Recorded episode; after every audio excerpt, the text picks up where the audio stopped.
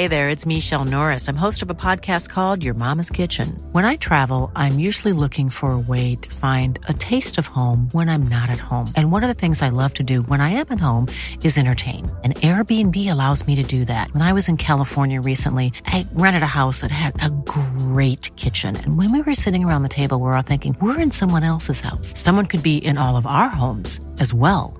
If you have a home, but you're not always at home, you have an Airbnb. Your home might be worth more than you think. Find out how much at airbnb.com/slash host. You know, the weather's getting warmer. So I, for one, am ready to say goodbye to my jackets and my sweaters and hello to shorts and tees. I'm right there with you, Kate. And you know what? I actually, actually, I donned double quince the other night. I've got to tell you. Okay. This is what's so great about quince because I feel like I have really been able to update my wardrobe uh, like for the long haul without spending a fortune. I wore a gorgeous white tee, like a simple, perfect white cotton t shirt from Quince, Mm. but it was a little chilly out. So I threw on my cashmere hoodie, also from Quince. Ooh. Mhm. Okay. it- like they have basically given me a lineup of timeless pieces that I feel like keep me looking. I- I'm going to toot my own horn. Effortlessly chic, whether it's winter Toot or toot, Kate. or summer. They've got premium European linen dresses, blouses, and shorts from $30. You got washable silk tops, really stunning 14 karat gold jewelry, and so much more. Like, truly, uh, the list goes on and on. And the best part is that Quince items are priced 50 to 80% less than similar brands. By partnering directly with top factories, Quince cuts out the cost of the middleman and passes the savings on to us. And they only work with factories that use safe, ethical, and responsible manufacturing practices and premium fabrics and finishes, something that's very important to us. So, look, if you're going on a trip, if you just need to update your summer wardrobe, get warm weather ready with Quince. Go to quince.com slash forever 35 for free shipping on your order and 365 day returns.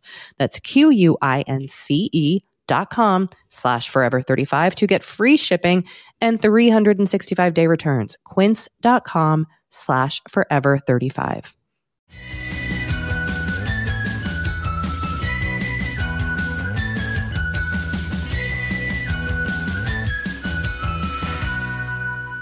Hello and welcome to Forever 35, a podcast about the things we do to take care of ourselves. I'm Doree Shafrir, I'm Kate Spencer. and we are not experts. but alas, we are two friends who like to talk a lot about serums. Alas. Alas was the wrong word. it's like almost like Oh, whoa. sadly. Sorry, everyone. We're just two friends. Um, how's it going? well, it's going. I'm drinking a cup of coffee You at 11 sure o'clock are. in the morning, so that feels very wild. Really? Normally, I've wrapped up the coffee by, Oh, by I this see. time of I see. day, I but see. you know, I just am living on the edge today. I like it. Doree, I need to shout out a product that I shouted out on our Instagram. Please. My Hot Tools Deep Waver. yes. Your hair looked amazing. Thank you so much. I posted about it on our Instagram and people were asking about it. And I just, I said I would talk about it on the podcast as well. It is a, pr- a tool I have had for at least two years. Yeah. Okay. Wait. Let's back up because on our Instagram you were like, uh, "I use my Wave tool," and I was like, "What? What Like, Wave tool? I see you twice a week at least. You have never mentioned a Wave I tool. know. I didn't even know that you owned this, and you were like, "Oh yeah, I've had it for a while." I was like, "What?" I still have secrets. Uh, apparently, what else are you ho- holding back from I'm me? definitely a flat iron you don't know about. I I got this on the recommendation of a friend, Okay. but it was I got it when my hair was short, and it mm-hmm. did like let's say a chin length bob or a little bit longer. So like my hair. Yes. And I, it looked, to me, it just looked like large crimps and it didn't, it wasn't creating the effect I was going, going for in my head, which was the beachy wave. Sure. Everyone the- wants a beachy wave. Look, everyone does. And I have unsuccessfully tried to recreate beachy waves. I've watched YouTube tutorials. My lovely hairdresser has tried to teach me. Hello, Chai, you're the best, but I can't figure it out. So recently I dug that deep waver up and now my hair is past my shoulders. And I actually used it for Halloween because my children wanted me to dress as a rock and roller. Uh-huh. And I was like, this will this will help. And then I liked the effect so much that I brought it with me to Canada. And I was like, I'm gonna I'm gonna keep deep waving. It looked great. Well, that's really nice of you. Thank you. It add, it does still kind of look like a large crimp, but it works a bit better now that my hair is longer. uh huh. I kind of want to try it. we can head into my bathroom when we're done recording Great. this I podcast. can't and wait. I'll show it to you. Okay. It's, dusty because I've had it for two years in a drawer. But so it's a deep Wow. waver. It's by Hot Tools. As we've mentioned, I will we will link to it. It'll be on our Amazon page. Um, I believe I got it at Ulta.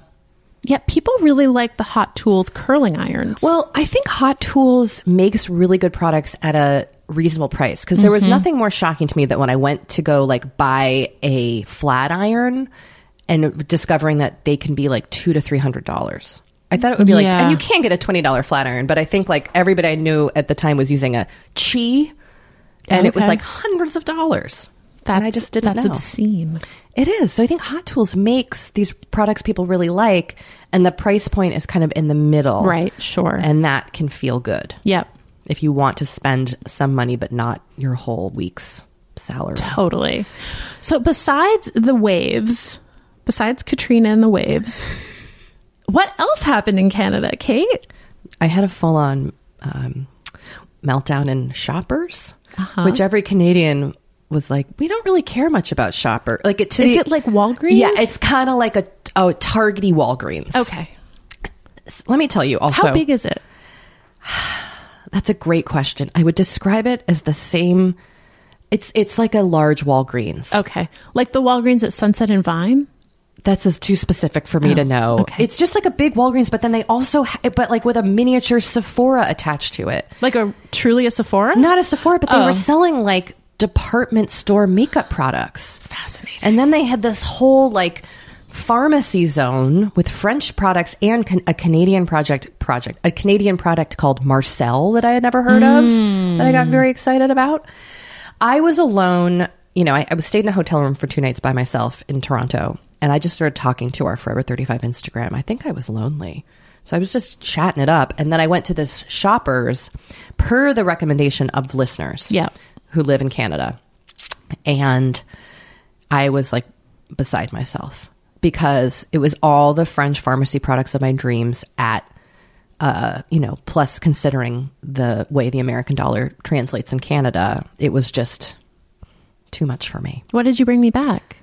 Oh, Doree. An Avene spray? Oh, interesting. A tiny Avene spray? Okay.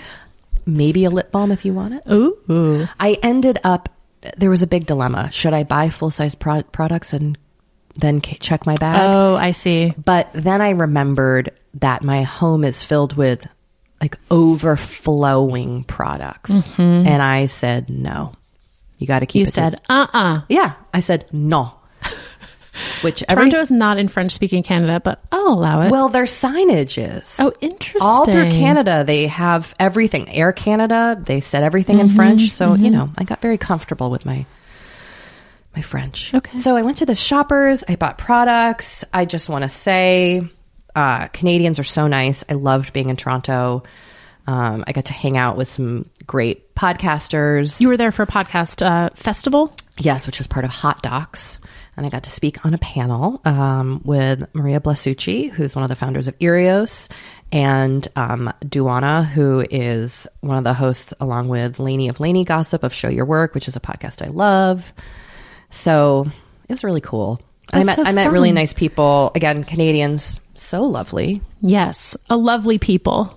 Truly, your country is like universal health care and French pharmacy products at shoppers. I mean, it's truly the dream. And you know what? They had so many people had great recommendations for other skincare stuff to do in Toronto that I just didn't get around to. Yeah. But like I know Consonant is a really great brand that I like that's based there. We should probably go back. I together really think it would be really fun. for skincare expedition. Yes, like kind of like two explorers. Yes. heading north. Um, so that's what I was up to. You know, I love a mist.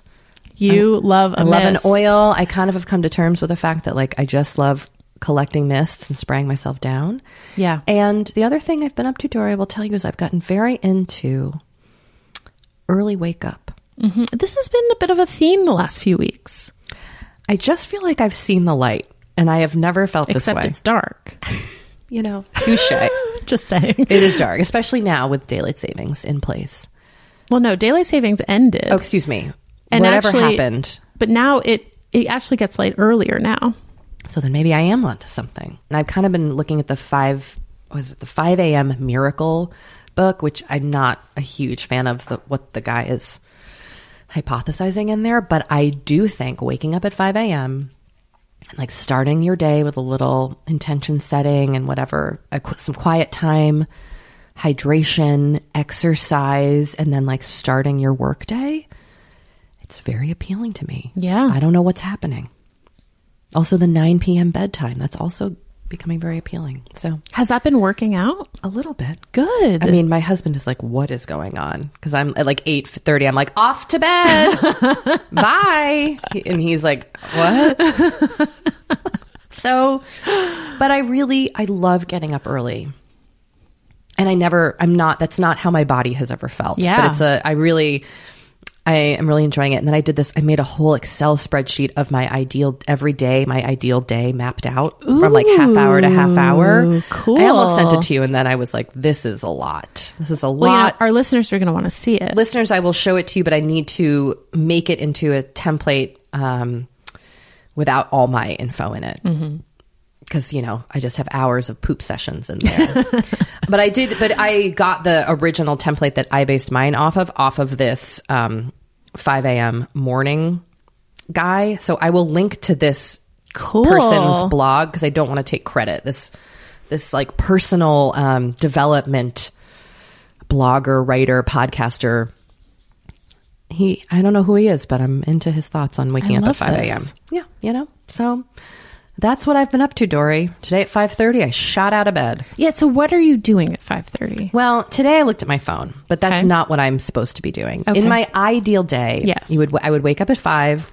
I would have some water Okay. before coffee. Okay. I would either do medit like five minutes of meditation, maybe read like a poem, Okay. like th- do something before like just getting on my phone, B- especially because it is kind of like a very calm, peaceful, quiet, spiritually connected part of the day. yeah. Um, so doing some sort of practice in that regard. Then just kind of sitting down and setting up what my day is going to look like, and then exercising.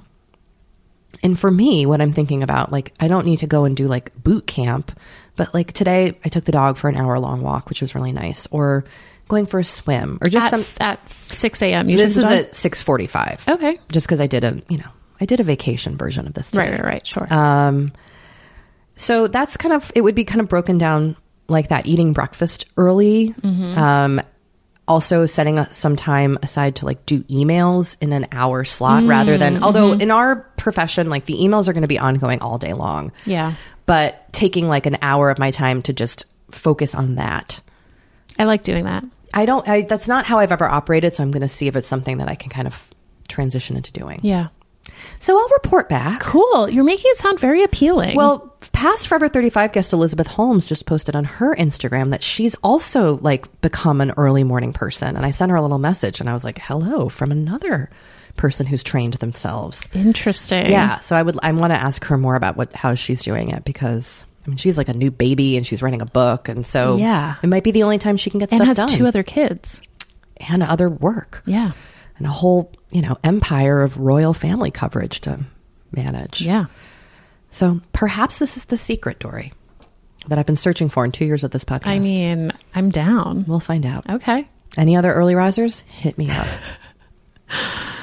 well, that was a lot about me. I mean, I was into it. That was a very dedicated segment on me. It was. Tell me what has been going on in your life. Well, Kate, I. I'm just going to get comfortable here. Doree leans back in the chair. Let me just settle in. Um, so I think I've mentioned previously that I am trying to kind of gradually wean Henry. I've mentioned this on this podcast. Yes, boob Yes. freedom is on your boob freedom the horizon. boob liberation um, so i have successfully gone from breastfeeding once a day and pumping five times a day to breastfeeding once a day and pumping three times a day, which has been great. It's like, it's such a game changer. Hey. Um, so that's really good. And I think over the next few weeks, I'm gonna, you know, I'm gonna go down to two, and then I'm gonna gonna go down to one, and then hopefully, I I'm hoping by the end of the year I'll be able to be like completely done. End of 2019. Yeah. Okay. Um, I am trying to do this gradually because my boobs get so clogged and painful. Yeah. And so the it's been it's been good the last few days. I haven't had I haven't really had clogs. I've, like I felt a little bit of clogging, but not anything major. So I, I think the gradual method is is working for me, which is great. And I feel like I'm on the way to to boob freedom. Oh, I'm excited for you. Thank you. Do you have any emotions attached to stopping your breast milk relationship with your son? You know, a little bit. Yeah. Um I'm you know, the I I I do enjoy breastfeeding much more now than I did before. But now he also has teeth. So now I'm back to using the nipple shields because he's like chomping on my nipple.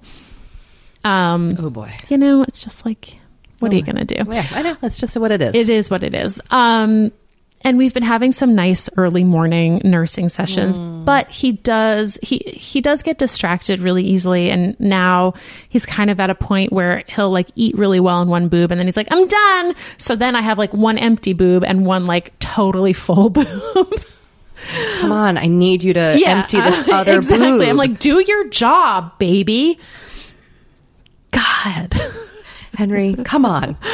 um but no i mean i i have been enjoying it and um i will be sad when it's over because it is like our our special time Yeah.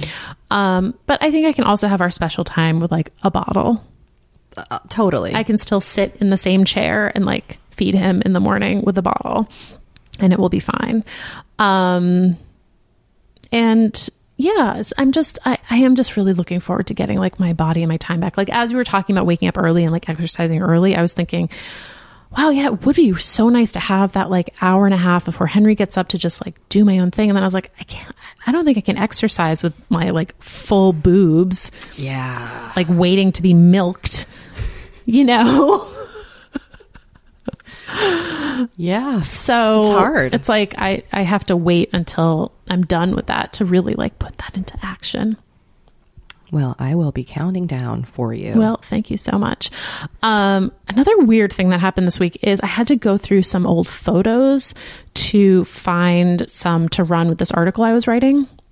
And as I was going through these photos, I saw like I, sometimes I'll like be in a dressing room and I'll take pictures of myself to see if I like like the outfit. And I saw all these photos, like selfies, and I was like, "Oh, that was a cute outfit." And I was like, "Oh, I guess I didn't buy that. Oh, that was cute. Oh, I, I never bought that dress." And then I was thinking like, "Oh, right. I took all these photos, looked at them, and was like." This doesn't look good. I'm not going to buy this dress or these pants or whatever. And now looking at these photos like two years later, I'm like, oh, I look cute. yeah. And then I got sad. That weird hindsight where you recognize the body dysmorphia you had at the time Yeah. Is I, I've had that too. It, it's it's really sad. It's jarring. yeah. It's really jarring. So, you know, I've talked about how I think pregnancy helped me get over a little bit of my body dysmorphia. And I do feel like I'm in a better place with it now, but it is always like a reminder.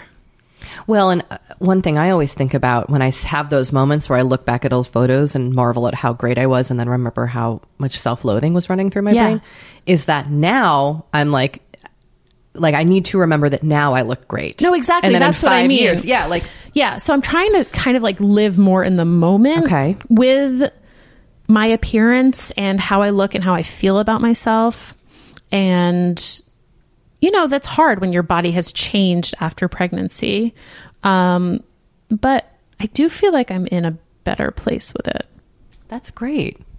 I mean, look, it's a journey, It as you like to say. It is a freaking Um, toot around the world. But that looking at those photos was because they weren't that long ago. Did you feel um, empathy for like two year ago, Doree? Yeah, totally. Um, but also like sadness. Yeah. And also like, why didn't I buy those pants? yeah, like they looked good. They what look was cute. I thinking? Yeah. So you know that was that was kind of sad, but also like I can be in a better place now. But it's a process. It is. And it's that that is such an ongoing thing we go through. Yes, Like, ha- because I'm thinking I'm thinking back to like being in a dressing room like two weeks ago Yeah. And being like, oh no, I'm not. Oh, I'm not going to buy this. I thought this looked cute in the mirror, but now I take I've taken a picture and it actually doesn't look cute. We got um we received like a tr- a fantastic listener voicemail and some listener emails too, but one voicemail that came through that it was like I needed to hear it and I was listening to the voicemails for work for the podcast and this listener just called in about body dysmorphia and I'll, I'll play it for you. I maybe we should play it on a future episode because it they were basically just saying like you're beautiful now and your friends like you the people in your life appreciate you for Yes, everything that you are and what you look like is truly the least important thing about it was just i don't i have to i can't put it into words but it was a really meaningful message from the ether I like the that. listener knew we were thinking about these things so Yeah. it might it might speak to you as well Um, so also speaking of going to bed early, I had a funny thing happen the other night, which is I was supposed to go to a Built to Spill concert. which they are doing like a 20th anniversary Yes, of like their iconic 1995 album, Keep It Like a Secret. 1999 album I think it's 1995. i think it's a 20 year reunion tour oh, really? Okay, then it's 1999. i only think this because i was literally just reading about it last night Okay. Um, I'm sorry to be so nitpicky No, no, I appreciate it. Um, anyway, iconic album. Love this album. Love this band. were they just playing the whole album They're playing the whole album. um, I bought these tickets in March. I bought them before Henry was even born. oh wow And then I was looking at the website of the venue and it said that they were going on at 10:30. why And I was like, "Oh, well that's not happening."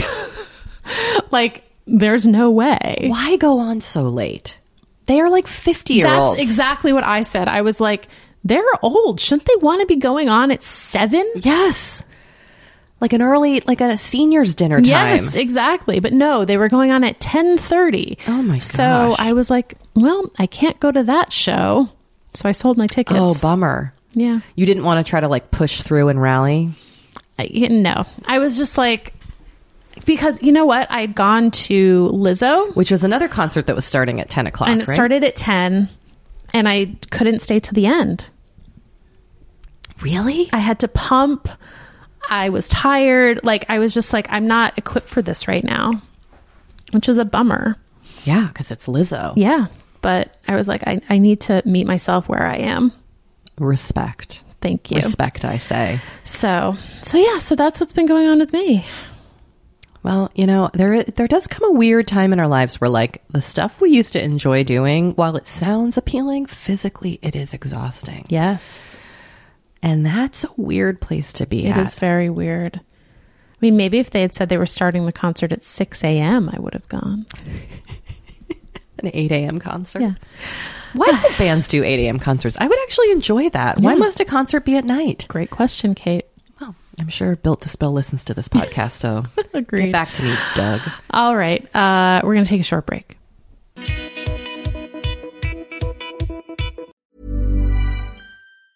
A lot can happen in three years, like a chatbot may be your new best friend. But what won't change? Needing health insurance. United Healthcare Tri Term Medical Plans, underwritten by Golden Rule Insurance Company, offer flexible, budget friendly coverage that lasts nearly three years in some states. Learn more at uh1.com.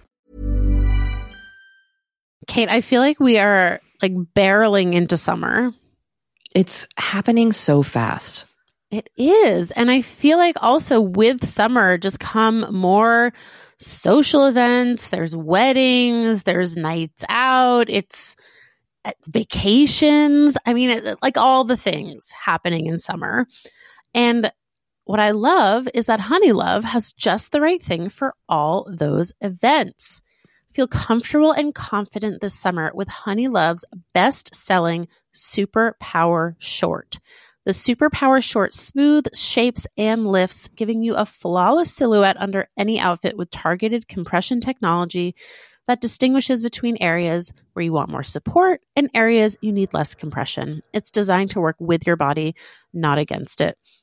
Speaking of working with your bod, the crossover bra, which I'm wearing as we speak, I wear that my- thing every day. I do too. Uh, it's my favorite honey love piece. Let me let me just tell you why. Yeah, get into it. Okay, it. do you want to tell me why? No, no, I was just gonna say, like, I, I, I don't even need to wear it to events. I wear it like the event is every day of my life. Yes, that's such a good way of putting it. The bra gives all the support of traditional bras without using any underwires. And just like sidebar, I have put on some of my old underwire bras lately and been like, oh God, like get this off of me. No, thank once you. you. once you start wearing honey love, you're just like, no, not Yep. going back. You see how also, it could like- be. Yes. Also, like summer sweat under those underwires is like, ugh, the worst. Now you don't have to worry about it. Get the support you need with the comfort you deserve and treat yourself to the best bras and shapewear on the market. Save 20% off at honeylove.com slash forever. Use our exclusive link to get 20% off honeylove.com slash forever. After you purchase, they'll ask you where you heard about them and please support our show and tell them we sent you.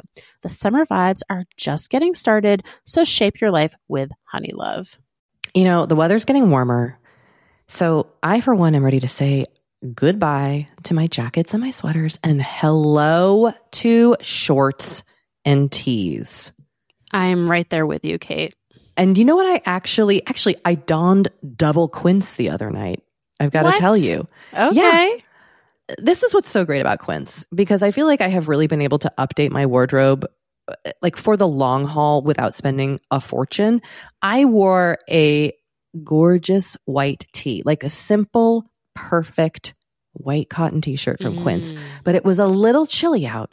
So I threw on my cashmere hoodie, also from Quince. Ooh, Mhm. okay. it- like they have basically given me a lineup of timeless pieces that I feel like keep me looking. I- I'm going to toot my own horn. Effortlessly chic, whether it's winter Toot, or toot, Kate. or summer. They've got premium European linen dresses, blouses, and shorts from $30. You got washable silk tops, really stunning 14 karat gold jewelry, and so much more. Like truly, uh, the list goes on and on. And the best part is that Quince items are priced 50 to 80% less than similar brands. By partnering directly with top factories, Quince cuts out the cost of the middleman and passes the savings on to us. And they only work with factories that use safe, ethical, and responsible manufacturing practices and premium fabrics and finishes, something that's very important to us. So, look, if you're going on a trip, if you just need to update your summer wardrobe, get warm weather ready with Quince. Go to quince.com slash forever 35 for free shipping on your order and 365 day returns. That's Q-U-I-N-C-E dot com slash forever 35 to get free shipping and 365 day returns. Quince.com slash forever 35. You know, Doree, we talk to a lot of really fantastic, intelligent people on this podcast.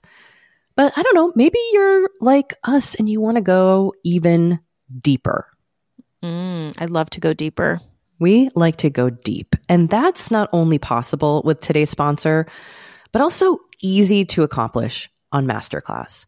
Every year, I get really into the classes offered and the instructors offering them. Like, I'm all over the place with the things that I like on Masterclass, but this year I am very interested in the class Redefining Feminism, which is 14 lessons from Gloria Steinem. Okay.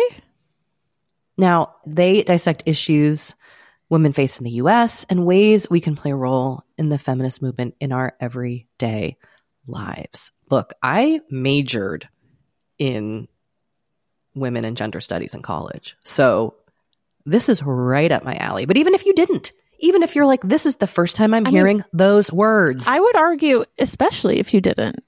yes. Get into it with Masterclass because this is the year you can really learn from the best to become your best with Masterclass. Go from just talking about improving to actually doing the things you've been wanting to do with Masterclass. And it doesn't have to be redefining feminism with Gloria Steinem. It can be gardening in your own garden or your yard or patio. It can be learning to cook, Indian food or designing a space that you love. Masterclass offers over 180 world class instructors. So whether you want to master like negotiation, with Chris Voss, or Think Like a Boss with Martha Stewart, or maybe capture your vision through photography with Petra Collins. Masterclass has you covered. With Masterclass, you get unlimited access to intimate one on one classes with the world's best. And right now, our listeners will get an additional 15% off an annual membership at masterclass.com slash F35. Get 15% off right now at masterclass.com slash F35. That's masterclass.com slash F35. Our guest today is Ijeoma Oluo. Welcome, Ijeoma. Hi. Hi, we're so glad to have you. I'm happy to be here. Um, Ijeoma Oluo is a Seattle based writer, speaker, and internet yeller. Her work on social issues such as race and gender has been published in The Guardian, The Stranger, Washington Post, Elle Magazine, NBC News, and more. And her New York Times bestselling first book, So You Want to Talk About Race, was released in January 2018 with Seal Press. Ijeoma was named one of the most influential people in Seattle by Seattle Magazine one of the 50 most influential women in Seattle by Seattle Met, one of the Roots 100 most influential Americans in 2017 and 2018, and is the recipi- recipient of the Feminist Humanist Award 2018 by the American Humanist Association, the Media Justice Award by the Gender Justice League, and the 2018 Aubrey Davis Visionary Leadership Award by the Equal Opportunity Institute. And we are so excited to have her here to talk about her book and about self care and yeah um so let's let's get into it um can we start, um, Ijeoma, just for listeners who aren't familiar with your book? Can you, and Doree and I both read it, can you tell us, um, kind of tell us generally about what it is and also kind of what your experience has been since publishing it? Obviously, it's a New York Times bestseller, which is amazing. Um, and I'd love to hear just kind of what it has been like, uh, since it came out for you. Sure. Um, the book is called "So You Want to Talk About Race." So it's it's it's pretty self-explanatory. It's a kind of a guidebook on helping with your conversations on issues of race and racism in America. It's really designed to kind of help people get past some of the stumbling blocks that frequently kind of doom conversations on race um, for your everyday life in work, you know, at home, in your community to really get past those initial conflicts and to really find areas for change. So each chapter kind of tackles issues or questions that people kind of stumble upon regularly when talking about issues of race. The book came out in January of last year and it's been amazing. It's been really well received. It's been used in colleges all across the country, workshops all across the country. It's been amazing to hear from people about the difference it's made, in their life. Um, and it's definitely a book that keeps going. It's been interesting to watch just steady use and, uh, you know, over the last almost two years now and to see it still be relevant and something that people are still recommending to each other and to see it really improving not only relationships, but, you know, actual situations that are impacting people of color across the country and even outside of the United States. And we should say that it came out in the paperback edition in September. Um, and you you wrote a new introduction for the paperback, which I thought was, or a preface um, for the paperback that I thought was interesting, um, where you kind of talk about some of the, I guess, some of the things that you sort of wish you had discussed in the original edition. Um, can you talk about a little bit about how you came to those realizations, I guess? Certainly. I mean, I think this is something that faces every writer is the things you write stay static, even though writers grow and change. Yeah. And, and often we grow and change because of what we write. And so writing a book on race, my first book, you know, even the process of talking about the book and traveling and hearing from people added to what I felt like, oh, I wish I had this, you know, I wish I could have included this. It changed, it added nuance to my own ideas of mm-hmm. what I, I had written. And seeing it in use also showed some areas where I, you know, could have done more, um, or better. And I think, you know, any writer always thinks they could do more. And I think any topic we write about, we could write multiple books about. But luckily, when you have a paperback, you get to at least give voice to some of that instead of just carrying it with you. And so it was really nice to have the opportunity to talk about what I would like to include. There were some things I learned that, you know, my own privilege had kind of stopped me from realizing of just care that I could have taken in some areas of the book, especially dealing with um, issues facing people of color that aren't black. That's my own lived mm. experience. Uh, but also things that I just didn't realize needed to be explained as explicitly as they did.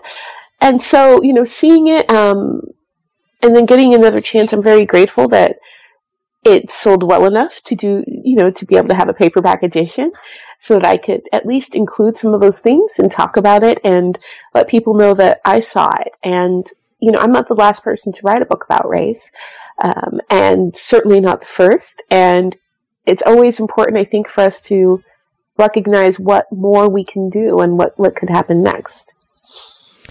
I want to ask about um, cultural appropriation because we talk a, a ton about self care on this podcast and self care practices. And I think a lot of what we're seeing in self care right now kind of is there is a lot of cultural appropriation going on. And so I was wondering if you could kind of speak about how we can bring, you know, more awareness to the ways in which a lot of self care practices, especially you know things that white women are doing are co- cultural appropriation. Yeah certainly. I would say that you know part of what I, I i think we should look at is a lot of the idea of self-care as it is popularized lives well within white supremacy right? The idea to have this luxury time where you can set everything aside is something that many people of color never get to do, and I would say especially women of color. And so a lot of the practices that are often adopted are not necessarily what we would call self-care, but are survival, right? A lot of the practices other cultures have come up with to get by, to live, um, or some things that are, you know, survival for communities, communal practices, religious practices, very important practices, are treated as luxury items as retreats for white people. Mm. And it's important to recognize why that's problematic. And it's not problematic that anybody would want some luxury in their life. It is problematic to think that you can take something that was created for survival or for community or, you know, to hold an oppressed people together and not take any of the struggle or not do anything to reconcile your part in that oppression.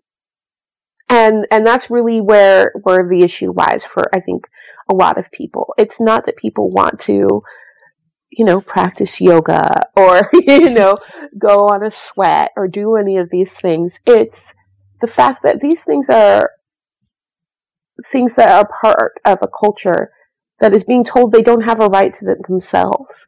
And these things were created to balance, you know, and to fight off some of the oppression that white culture has perpetrated and, or have been held on to in spite of oppression of white culture. And so then to have people who don't have to face any of that, who don't need these things for that purpose, to say, oh, that's nice, I want some of that, without also thinking, what can I do to ease some of the burden that I'm imposing upon this culture? Um, or what can I do to make sure that whatever profits be made from this actually goes to the culture that created and maintains it? Um, is in itself just more colonialism and white supremacy. And so I think for me, the focus is not necessarily on the act itself, but in the imbalance behind it, right? The problem is the symptom is cultural appropriation. Right? The power imbalance ends up looking like cultural appropriation. And what I would love people to look at is the power imbalance, to look at where the problem lies, what makes it cultural appropriation, and tackle that. So tackle the erasure of other cultures. You know, tackle um, the way in which capitalism cuts communities of color out of any profits from their own creations. You know, tackle the um, exploitation of communities of color, ta- tackle the centering of whiteness in media and pop culture. You know, all of these things that make cultural appropriation, that give it teeth. Those are the things I would like people to focus on. What oftentimes ends up happening instead is something that lies still within white supremacy, which is people want a list. Oh, well, what can I do if I can't you know, if I can't do yoga, if I can't, you know, dress up like a geisha, if I can't do all these things, what can I do? And really what people are asking is, is how can I operate the same way I always have yeah. without feeling bad?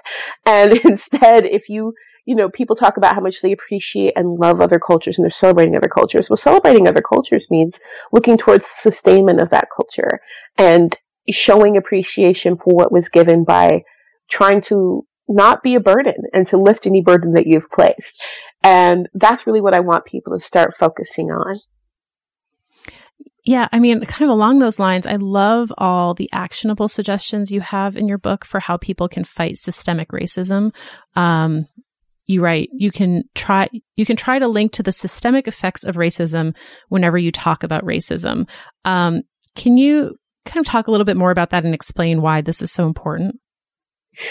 Yeah, I mean, it's important for a couple of reasons. One is that what people of color are suffering from is not the sentiment or lack of love from white people, right? And a lot of times we like to keep discussions on race and racism in the hearts, you know, feelings and love and um, area. And what, what it really is, is systems, systemic oppression. It's how those opinions and feelings can be manipulated by the system or the power that our systems give those feelings. So I can walk down the street and people can think whatever they want of me. And I'm fine with that. What does bother me is that if they decide to act on it and they decide to act on feelings about me because of the color of my skin, our entire system, our uh, employment system, our government, our media, will line up behind that action to make it more powerful. And that's really what impacts the lives of people of color. And so when we're talking about issues of race, it's important to recognize A, that it's oftentimes more effective to get people to see why something is a problem that they're doing if they see how they're playing into something more systemic. But also, because that's really where the pain lies for people of color. And people of color don't feel heard when all they hear is, oh, I'm sorry if you felt bad when I did this. Because it's not, they're not saying I felt bad. You know, if I get talked over in a meeting by a white man, it's not just that it's rude to be talked over. It's because it plays into the general erasure and subjugation that black women face in workplaces across the country, right? It reinforces that pattern and it's part of a long trail of events to harm me. And it doesn't exist on its own. And so we need to tie to these larger issues, A, because that's where the real issue is. That's what people of color are talking about when they're talking about these situations. But also because people need to understand the full weight of what they're doing. And they need to also know that it's the systems that they need to attack. And that when they fail to look at their actions, they are supporting oppressive systems. It's not just, I made a mistake or I did what I would do with anyone else. It is, I supported a long-standing harmful racist system. So, you know, I, an example I think I use in the book is, you know, if you make a joke about people of color being late in the office, what you're actually doing is not just making a joke. You are upholding a stereotype that makes black people less likely to be hired for jobs. And that because we have racist systems that allow black people to be judged in mass, um, that you know are, favor negative stereotypes, that want to find reasons to hold white employees above employees of color, then you, what you're saying is no longer just a joke. And the harm that the brunt of that joke feels, which is not just the black person you're talking about, but every black person in an office or black person who would work in that office. um, is larger than just a few words. And that's really why we have these conversations. And I think that's why it's important. I think everyone should know, especially white people, should know the broader impact of what they're doing because people of color are meant to feel that every single day. We feel the full weight of racist actions. That's why we spend so much time focusing on things like microaggressions because there's nothing micro about them because they play into a large system that is crushing people. You know, we have been delving more and more into the topic of our skin as we get older and how we treat it and how we love it. Because look, as I'm learning in my mid 40s, as you get older, you deal with new things when it comes to your skin. Not that they're bad, they're just new. You know what I mean? Like I am now just discovering crepiness, Doree. Mm, okay. Which is okay. I know. visible on my neck and chest. Luckily, It's a thing. It's a thing. Luckily, OneSkin, our sponsor today, knows all about things like crepiness. And I'm not overly concerned with aesthetics, but like I do just want to keep my skin healthy as I age. Totally. I love their topical supplements. They really help your skin feel, I don't want to say younger, but just vibrant, mm. refreshed. They combine tissue engineering, data analysis, and cutting edge longevity science to literally create the world's most effective product to help with skin aging. I am particularly fond of their face topical supplement. It's essentially a moisturizer, but it has their Mhm. proprietary OS-01 peptide to really help with all the parts of our skin that are exposed to environmental damage. You can use it on your face, your hands, your neck. I know here where Mhm. we live in Los Angeles, our hands, we're driving, that sun is coming at us at all times.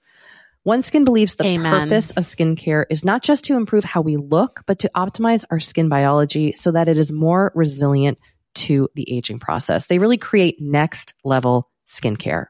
OneSkin is the world's first skin longevity company. By focusing on the cellular aspects of aging, OneSkin keeps your skin looking and more importantly, acting younger for longer. Get started today with 15% off using code OVER50 at oneskin.co. That's 15% off oneskin.co with code OVER50. After you purchase, they'll ask you where you heard about them, and please support our show and tell them we sent you. When we're talking about these systems and just kind of thinking about topics that come up a lot on our show, which are like skincare, makeup, this kind of larger wellness industry, how can we work toward anti racism when it comes to these things as well? I mean, when we're talking about things like skincare and makeup, one is just full accessibility, right? Um, I'm a black woman who loves skincare, loves makeup, and I'm a light-skinned black woman. And the amount of products that aren't made for me, the amount of um, the lack of concern in many conversations around skincare, cosmetics, and the beauty industry in general that erase me and definitely erase people who are darker than me, or even who have skin undertones different than mine, or skin needs different than mine, right? Um, is shocking for this day and age. Yeah. And looking at, you know, we not only have different skin tones, different hair textures, we've often different skin needs, we're often more sensitive to different ingredients, and also looking at the sourcing and the profit model of many of these industries, right? Some of these ingredients are sourced from areas that harm communities of color. Um, oftentimes, the businesses themselves practice the erasure of people of color, don't hire people of color, exploit traditional cultural practices for profit while not sharing any of that profit with the communities that they take from, especially things like, you know, the US versions of K beauty, things like that. Um, and so it's important to look and say, really, you know, am I representing everyone here? Am I open to everyone here? Is this segment something that, you know, does harm to a minority population?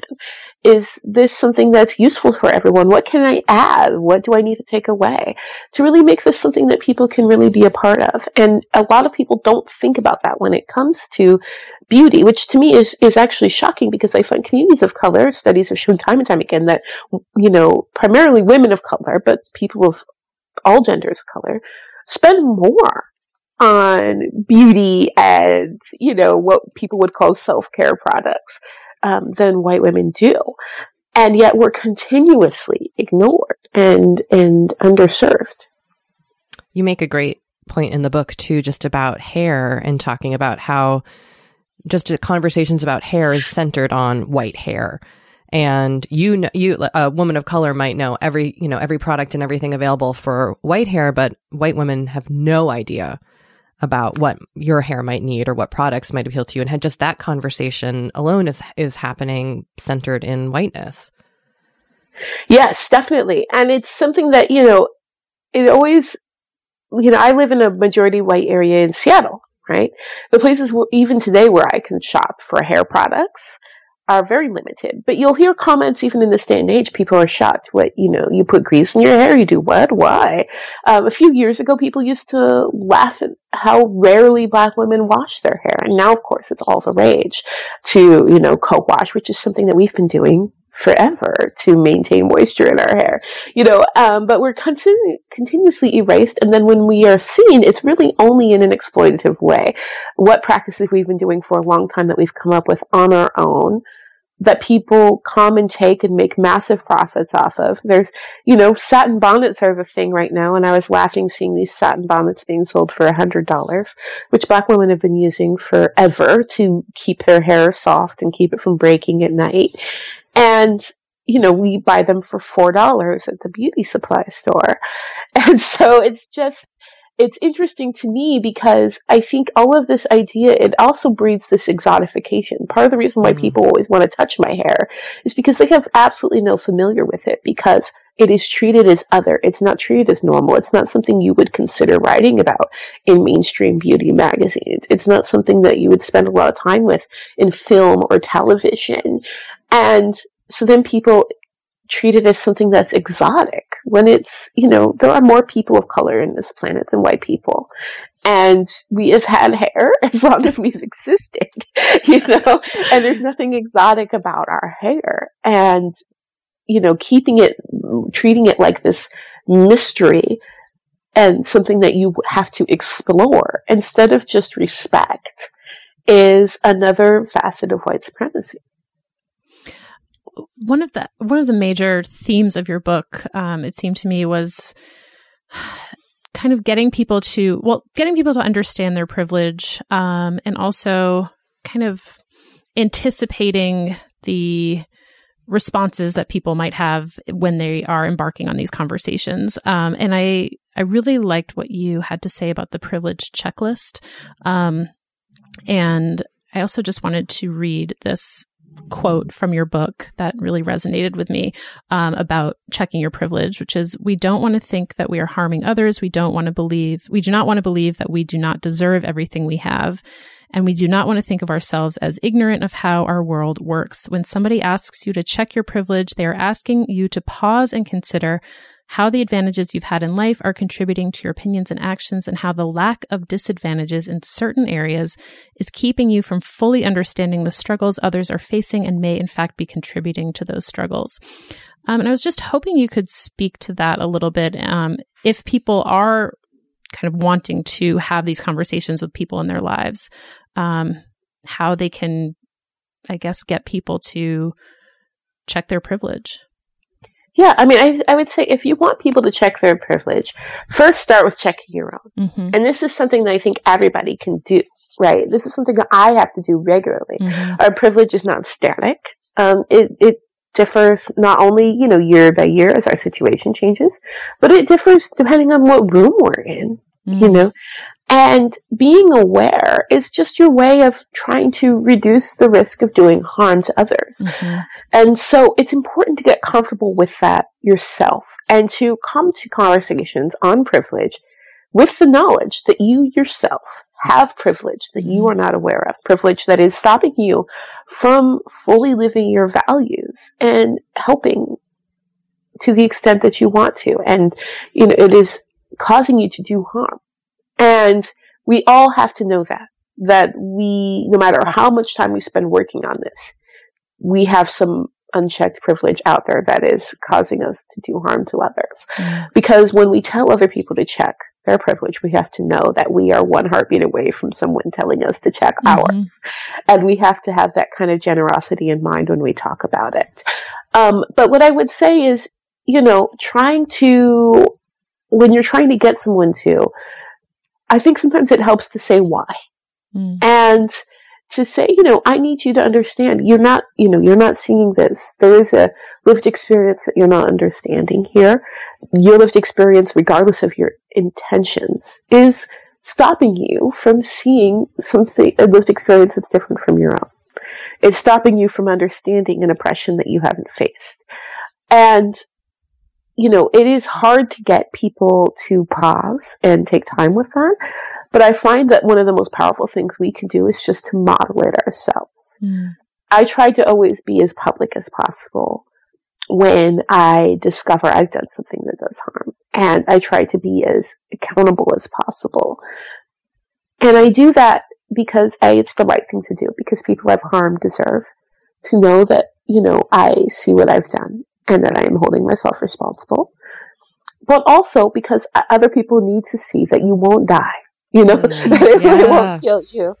And I find oftentimes just bringing my own, you know, awareness into the room and my own struggle into the room and letting people know that I'm working on it means that people are more likely to hear me when I say the same thing to them. But if they never hear me admit that I've been wrong or that I've done harm, or that, you know, my privilege had stopped me from fully seeing a situation, if they never see me reflect or ask questions or say I don't know, then, you know, they're going to feel shamed in a way that is unnecessary when I say that they need to stop and reflect and see. Uh, I'm not anti-shame, but there's something very dishonest about the way in which people often pretend that they've never been wrong when they ask other people to do their work. Like they've never had to do that work themselves. And we all have our work to do. And I think that instead of, you know, trying to pretend like we've always been perfect, or to use the fact that everyone messes up as an excuse to not do anything, we should instead all be trying to set examples of, you know, open quests for the harm we've done and open growth and welcome growth and what true accountability looks like. We should be striving to show that, you know, striving to practice that. So that way when we need, we need that from others, they will feel safer giving it to us. And, you know, even if they don't act, we know it, becomes more obvious that they need to. and, you know, other people who are witnessing that situation know they have a choice that they could be acting out of the care they say they have and seeking to do less harm, or they could be closing around their privilege and refusing to. And you can really only see those two choices when you show what it looks like to make those choices. Why do you think these conversations make people so defensive? I mean, because we're good people. The only people I think who never get defensive about these conversations are scary people who don't actually feel bad, right? right yeah, right. Um, I don't want to meet the person who just shrugs. It's like, cool, when you tell them they've done harm, you know? Yeah. Um, we are good people, however that's defined, who want to do good. We want to help instead of hurt. And to be told that you've hurt someone you care about is a really painful thing. And the first thing you want to do is to make it not true. Yeah, you know? Yeah. Because no matter what, that's even if you get for you know start doing the work to fix it you still have to live with the fact you've done harm you can't erase that harm if you let it hit you and so it's a natural instinct for people who care to first go wait wait wait wait wait wait maybe it's not true. you know, maybe it's not me. Maybe I'm still just as good and kind as I as I thought I was. Maybe I haven't done harm. Maybe I haven't hurt someone I care about. And it's important um, to pause and realize that's a natural reaction, but it's not helpful, right? Mm-hmm. And that even the denial itself can compound harm. And that if you really are the person you think you are, all that we are is what we strive to be, right? It's not the image you carry of yourself. It's the work you do. And so that means that when someone gives you an opportunity to show that you're not doing the work in a certain area, that you need to pause and recognize it as an opportunity because no matter how we see ourselves, the only true measure of our quote unquote goodness is the impact we have on the lives of others. And once you know that there's a chance you've been doing something that does harm, there is no amount, you can deny it, you can refuse to see it, but it's still happening. And we have to learn how to process all of those natural reactions as quickly as possible so we can get past that and get to the work and get to the listening and the figuring out what you need to do to make it right or to make sure it doesn't happen again. And so I don't think we reach a point where it ever stops hurting to find out you've harmed someone. I don't want to be a person who doesn't have that twinge, who wishes it wasn't true when I find out I've hurt someone. Mm. Uh, because when I do, that means I don't care. But I, I've learned how to quickly absorb that blow, recognize it's still not about me, and that I'm being given an opportunity to do better and move past the part that's not useful to the person I've harmed and get to the part that is, which is hearing, listening, and figuring out what you need to do to fix it.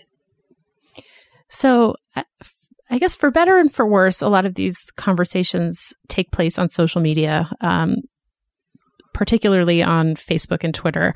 Um, and you talk in your book about tone policing. And I was just hoping you could discuss kind of what is it, first of all, and why does it happen so much? Um, I think especially on Facebook. Yeah, I mean, tone policing happens everywhere. And I will say, like, even right now, we can see this in the election, right? The way in mm. which people of color are really being policed for their language or being told they're too aggressive if they ask tough questions. Um, it's really it's couched in white supremacy, and it's the idea that we have to curry favor with whiteness in order to be heard and in order to get our rights. And that's nothing but more white supremacy. And part of it is, comes from times when things were much worse, right? When the cost of not begging, of not being polite, of not trying to find a way to sneak things in was very violent. But it is also just the way in which white supremacy maintains itself. It's important to recognize that when telling people who've been harmed, who are actively being harmed, that you will only hear about the harm done if it's said to you politely, if you're comfortable, you know, if you feel safe, um, is a way of saying, I have the right to judge whether or not you deserve to be hurt. Mm. I have the right to deem whether or not your complaints are valid because I am above you. And whether or not people want to admit that's what they think, it is. Because the truth is, is that none of us have the right to say that we get to judge someone's basic humanity. That we get to decide whether or not someone gets to be heard, whether or not they get to feel safe and secure and be, their humanity gets to be recognized because we are all human beings. We are not placed above each other.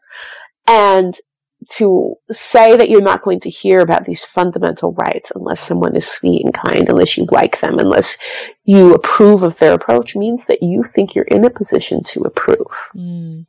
And it's fundamentally disempowering. It's a way of ensuring that white supremacy stays within our movements anytime that those requirements are enforced.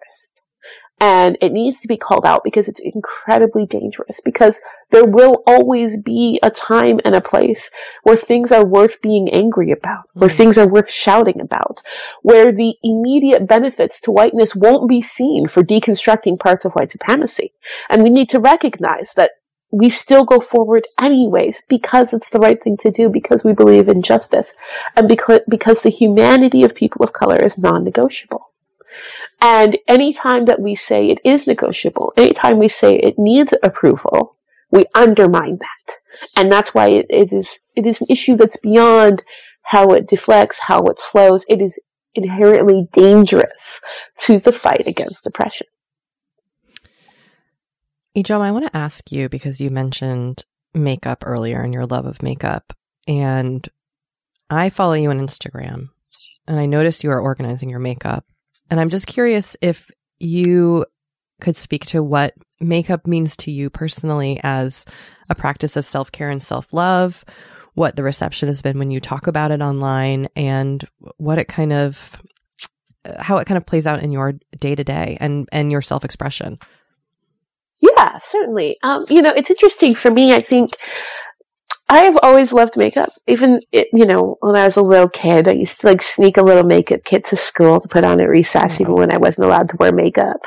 And my mom, you know, when we were at home, would always let me, you know, dress up and you know do whatever I wanted. And I've always loved art. And what was just something I always loved turned into I guess kind of what we would call self-care as my work intensified. You know, I do a lot of hard, sometimes brutal work, um, investigating, you know, some of the, the real horrors of racism and white supremacy in America. And taking some time to just focus on myself and celebrating myself, celebrating features that white America doesn't necessarily think are beautiful. Um, creating you know, owning my own face and saying, you know, it gets to be what I want it to be. Um, and as a black woman, taking time for myself, which I think a lot of times people think black women don't have a right to. We're supposed to always be working in service of others, is something that kind of just keeps me going. And I really enjoy it. It's definitely a part, a ritual, um, that kind of keeps me connected to myself and it's interesting because I share it because it's something I create and I'm proud of it. I like it a lot. Um, you know, it's t- something I put time and effort into. And I was not expecting it to be something that would really pick up with people. But I would say, you know, almost as many people talk to me about how much they love my makeup as they talk to me about how much they love my writing. And there's something that people, I think that for, especially for many women, are told that they're not supposed to take time for themselves, that there's something wrong with spending time celebrating themselves, especially, you know, celebrating their face. And that you have to have a certain face that, or that you have to lack, you know, intellect in order for that to be something you want to do, that you can't be a serious person, that you can't care about women's rights, that you can't care about any serious issues. If you also care about putting makeup on. And people talk to me about what it means to see that and how shocking it is to get that regular reminder, which to me was just, you know, it wasn't, you know, it was surprising, but it makes sense. And there's pressure. Sometimes people reply to me and say, you know, I want to hear what you have to say. I don't want to see your makeup. And I'm like, cool, but you don't pay my bills. So, you know, you're not paying for the makeup or the words. Um, yeah. So you don't really have a say here. And, and I'm a free black woman. I get to do what I want. Um, and other, but mostly it's people who just really appreciate seeing that. They know I do it for myself because they know most of the time no one ever sees me in public because I'm a total hermit. I'm, I live the writer life where, you know, I barely get out of pajamas. I'm working all day and all night.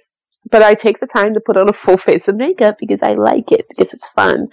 And I don't know, people like to see a regular dose of a black woman doing something for her, just for her own enjoyment every single, you know, almost every single day. And I think it gives people inspiration, um, a sense of freedom that whatever their thing is, because not everyone likes makeup. I've, there's plenty of, um, you know, I have a friend who's this, you know, bearded white dude who I don't think has ever worn makeup a day in his life. And anytime I do, sometimes I'll do little videos while I'm putting makeup on talking about politics while I'm putting makeup on. And he logs on every time. He's like, I just love seeing someone who's known for doing something, doing something completely different because it's what they want to do. And it just makes me happy. It lets me know that sort of freedom exists. And I think that whatever we can do to, you know, whatever your thing is that you love to do just because you love to do it, you know, I think that you should and you should be proud of it and you should make excuses up for it. And so this is my thing. Well, I love, I love, I love watching it on Instagram. I will tell you. Um, Ijeoma, Ijeoma, it's been so nice to have you on the podcast. Um, your book is available anywhere and everywhere. So you want to talk about race. Um, but where else can our listeners find you online? Uh, you know, primarily social media. You can, everything's under my name. You want to find me on Twitter, it's under Ijeoma Oluo. You want to find me Facebook, Ijeoma Oluo. You want to see my makeup on Instagram, it's all Ijeoma Oluo. So, um, just Google my name. I figure it's a, it's a fun name to learn. And once you've learned it, you shouldn't have to learn anymore. and you can find me everywhere there. And are you working on a second book? I am, yeah. So I'm working on a book that's kind of a history of uh, white male identity in America, and hopefully then it will be my last book I write about whiteness for a very long time. Well, I look forward to it. Thank you so much for Thank being you, Ijeoma. the podcast. We really appreciate it. It was such a pleasure. Thanks for having me. Have a great day. You Same too. to you. Bye. Her book was so thought provoking. Like, talk about changing the narrative. Yes. like, I- it changed my narrative about so many things. And I have to tell you, listeners, if you haven't read it yet, it is a really engaging, insightful read. I Yep. highly, highly recommend it. Same. And last night I was actually talking about cultural appropriation with some friends uh, who are also white women, and I felt like I felt so much more informed after reading her book. It, it- it's just it's very useful in changing my thinking on so many things. So, Same. and I was so thrilled we got to have her on the pod. So, how was Google Tasks? Well, you know, I was just updating it before you got here. Oh, well, look at that. I really like it. Oh, yeah? Yeah. I've- I'm still consistently using it and checking things off with it. So I'm going to stick with it. That's awesome. and maybe I'll recommend it to you if you want a new task yeah. app Do you? So you use their app? on my phone and then on my computer. Mm-hmm. All right. Maybe this is what I've been looking for. Yeah. And I will tell you, I mean, we'll talk about this at another time, but I also went through and made my phone less desirably usable. Mm. So I like took my main page is basically empty, but Google Tasks is one of the things that has oh, remained. cool! How So- cool! So yeah, and so this week Mm-hmm. I'm just going to be all about that 5 a.m. wake up life. I'm going to just kind of start waking up earlier. I'm not going to go like full hog. You know, I got to kind of keep pushing my wake up time back and Yep. pushing my bedtime earlier. But I'm going to kind of try to dedicate some time to exploring this Nice. early rising. Well, that's where I'm at. That's so cool. All right, how was your TV watching? So I watched another episode of The Good Place. Yay! Um, Matt and I watched an episode of The Great British Bake Off. Relaxing. The Great British Baking Show, as it is called here in the United States. Um, I did not get back into anything else, but I feel something. okay about it. Um, and this week, I want to either go to yoga or do yoga at home. I've not done yoga in months. Mm. Okay. And I miss it. Well, I welcome you back. Well, thank you. Uh, yoga with Adriene. Yeah, I think I might. I might You have a that. mat at home, right? I do. There's not. There's not many places to really do it, I'm thinking about your house, and I am agreeing. but maybe I can figure something out. I feel like maybe in the office. Just a 20 minute 20 minute sesh. Yeah. Ooh, So okay. we'll see. I'll, I'll report back. All right. I like that uh, intention for Thank you. you. Thank you, Kate. Well, this brings us to the end of yet another show. Happy to be here. Show number 99, Oh my goodness. I think. I think show number 99. Wow. No, maybe not. Wow. I'm going to take that back. Uh, we have a voicemail. It's 781-591-0390. You can email us at forever35podcast at gmail.com. You can join our Facebook group, which is facebook.com slash group slash forever35 with the password serums. Try that again. You said slash forever 35. It's slash Why do I never 35 do this podcast. We have a Facebook group. It's facebook.com slash groups slash forever 35 podcast, where the password is serums. And if you like this show, please do leave us a rating or review on Apple Podcasts and tell a friend and mention us on social media. We appreciate all of those things. And of course, all the products we mention are always on our website, forever35podcast.com. Go get yourself a deep waiver. And you can also follow us on Instagram at forever35podcast and on Twitter at forever35pod. And Forever 35 is hosted and produced by me, Doree Shafrir, and Kate Spencer, and produced and edited by Sammy Junio. And we should mention our dear assistant Lane Hammer is no longer with us. Yes, Lane has left us. Lane got a uh, really exciting, a really cool gig. new job. Yes, um, but we really miss Lane, We do. and she was a huge asset to the pod. She was. So, if you've been wondering where Lane is, that's where. That's where she is. Yep. Hope Okay. she's listening. Bye. Bye.